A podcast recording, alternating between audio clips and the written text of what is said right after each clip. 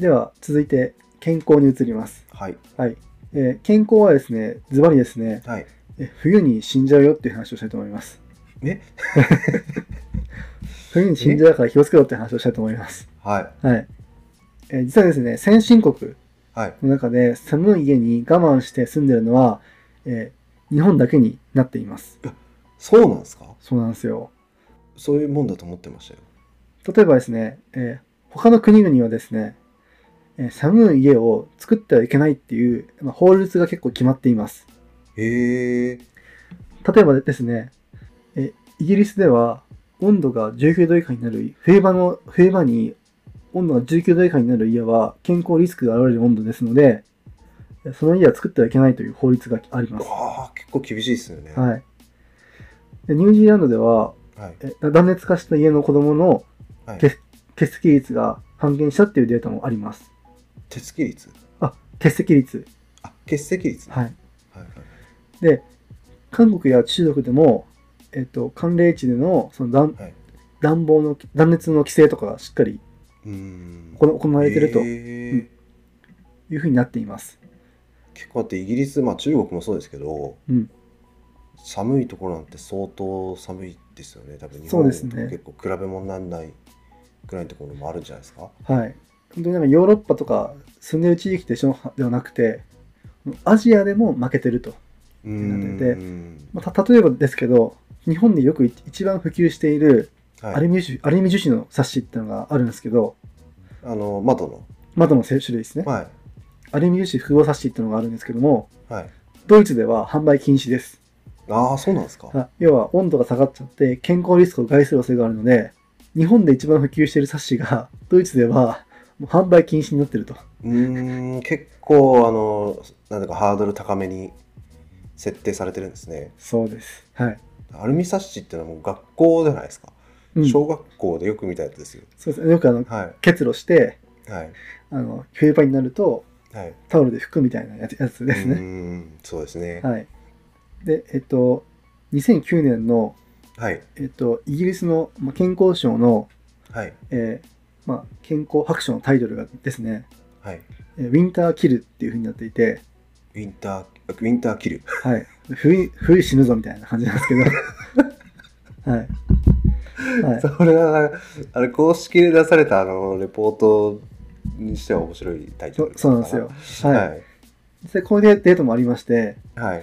えー月、年、年の月はい別の死亡割合ですね。うん。1月から12月までの、いいつにえー死亡している人が多いかっていう割合で、はい。圧倒的に多いのが12月と1月です。真冬ってことですか？はいうん。ドイツですよね。日本です。え？あ、日本か。はい。はい。あ、日本の話ですね、ここから。はい。はい。はい。で、えっと、日本でもやっぱりその冬場に死ぬ人が圧倒的に多いんですよね。で、えっと、確かに救急車の出動とかもはい。圧倒的に冬が多いです。ああ、確かうんに。確かにそうですね。なんかこんなイメージありません？ニュースとかでも、はい。え熱中症になりました、はい。えー高齢者が亡くなりましたみたいなニュースって毎年出出ますよね。出ますね。はい。えーその人数よりも、はい。冬場、えー死んでる人の方が圧倒的に実は多いんですよね。うーん。それは、あの、えっ、と、住宅というか、暮らしとか家が起因にななってるもの、原因になってるものってことですね。そうです、そうです。うーん。。はいい。まあ、その話詳しくしていきましょはい。はいなんですかね。う。えー、佐藤さんはあのヒートショックって聞いたことありますか？ヒートショックないですね。あヒートショックというのは、はい。えー先ほど昭和の家のイメージ、昭和の家にの家にいるなんかじいちゃんを思い浮かべてください。はい。えー例えば、じいちゃんの血圧を考えてみましょう。じいちゃん多分高血圧だったと思うんですよね。はい、多分。塩分、控えめみたいな感じだと思うんですよ。はい、そうですね。ははいい。でも魚もね、味噌汁も好きみたいな感じだと思うんですよね。そうですね。で、普段はリビングにこたつに入って石油ストーブをつけて温まってる生活をしてるので、はい。血圧はまあ安定してると。うん。で、えー寒い廊下を出て、寒い脱衣室に行くんですよね。そこで服を脱ぎます。そうすると血圧が上がるんですよね。さ寒いから、ブルブルブルと。はい。はい。で、寒い寒いって言って、はいおお風呂に入っていきます。はい。で、じいちゃんの入るお湯の温度って大体こう42度ぐらいちょっと厚めですよね。厚めですね。で、そこにドボーンって入ります。寒いとこから。そうすると、寒いとこで上がった血圧が、42度のお湯に入った瞬間に、急激に下がります。はい。そこで意識を失います。うーん、なるほど。であ、の、体温を維持しようとして、まず血圧が上がりますよね。そうです、そうです。要するに。はいでそれが急にそういうまた暖かい環境になった瞬間に、人間のその、なんか活動がまたも戻ろうとするんだけど、その落差でっていうそうです。ことですね。はい。へえ。でお風呂で亡くなるタイミングが2回 ,2 回あって、はい。最初のピークがそこです。はい。2回あるんですか？2回、もう1回来ますけど、1回にはそこで、寒い脱衣室から熱いお湯に入った瞬間に、はい。血圧が下がってしまって、うん意識を失って転ん、で、溺死で溺死するとうん、うんなるほど。いうケースがあります。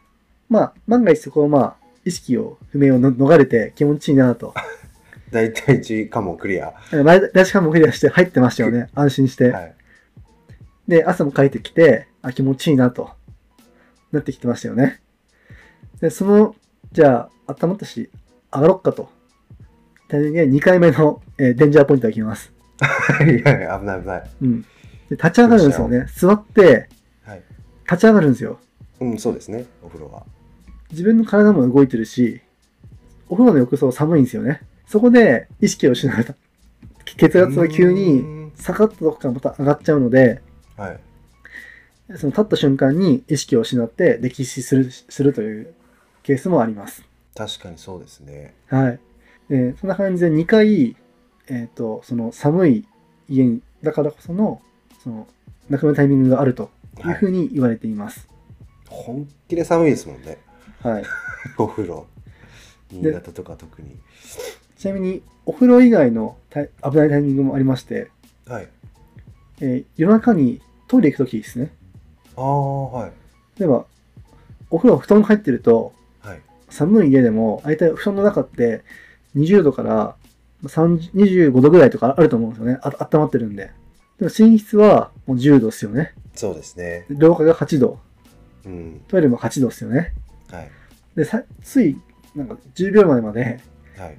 20、30度ぐらいで布団に入ってた人が、うーん。トイレ8度になるんですよ。で、下半身脱ぐんですよね。うんそうですねほぼほぼ。裸になるわけですよ。そうですね。はい。そこで意識を失います。ああ、そうなんですね。はい。ヒートショックが起きてますね。顔痛い時ありますもんね。ありますよね。新潟をあの布団に入ってる時顔だけ痛いみたいな。はい。なんで皆さんトイレに温水便座つけたりとか、うん、トイレに小さいストーブつけたりすするするんですよね。うん、そうですね。マジで、ああの差が20度以上あると危ないので。はい危ないですね。はい。えーちなみにですね、この、こんなデータもありまして、はい。東日本大震災で、まあ、構造ですね、地震で倒壊して亡くなった人、はい。大体これ500人ぐらい。あ、そうなんですか。えっ、と、ん？東日本の9えー3.11。そうですそうです。はい、そうですね。交通事故で亡くなる人って、はい。まあ年間4万人ぐらいいるんですよね。うーん。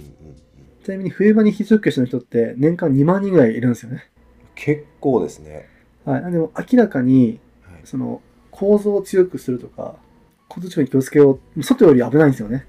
うんうんうん。交通事故の人よりも、はい。交通事故ってもう今、車の性能も上がって上がってきたりとかはい。してますんで、はい。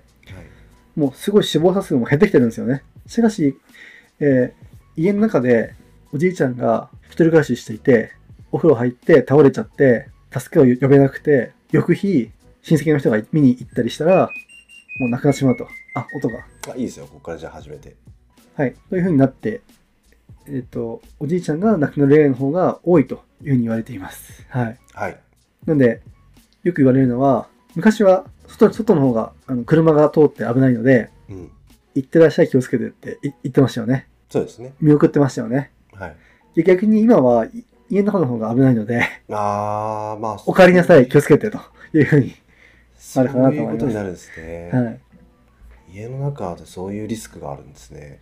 はい。なんで本当に、性能が悪い家、冬場寒い家、ヒートショックの恐れがある家っていうのは、本当に生命の危険が高いので、外国では国民の命を守るために法律で分裂性能の義務化とかでもするんですね。うーんうん。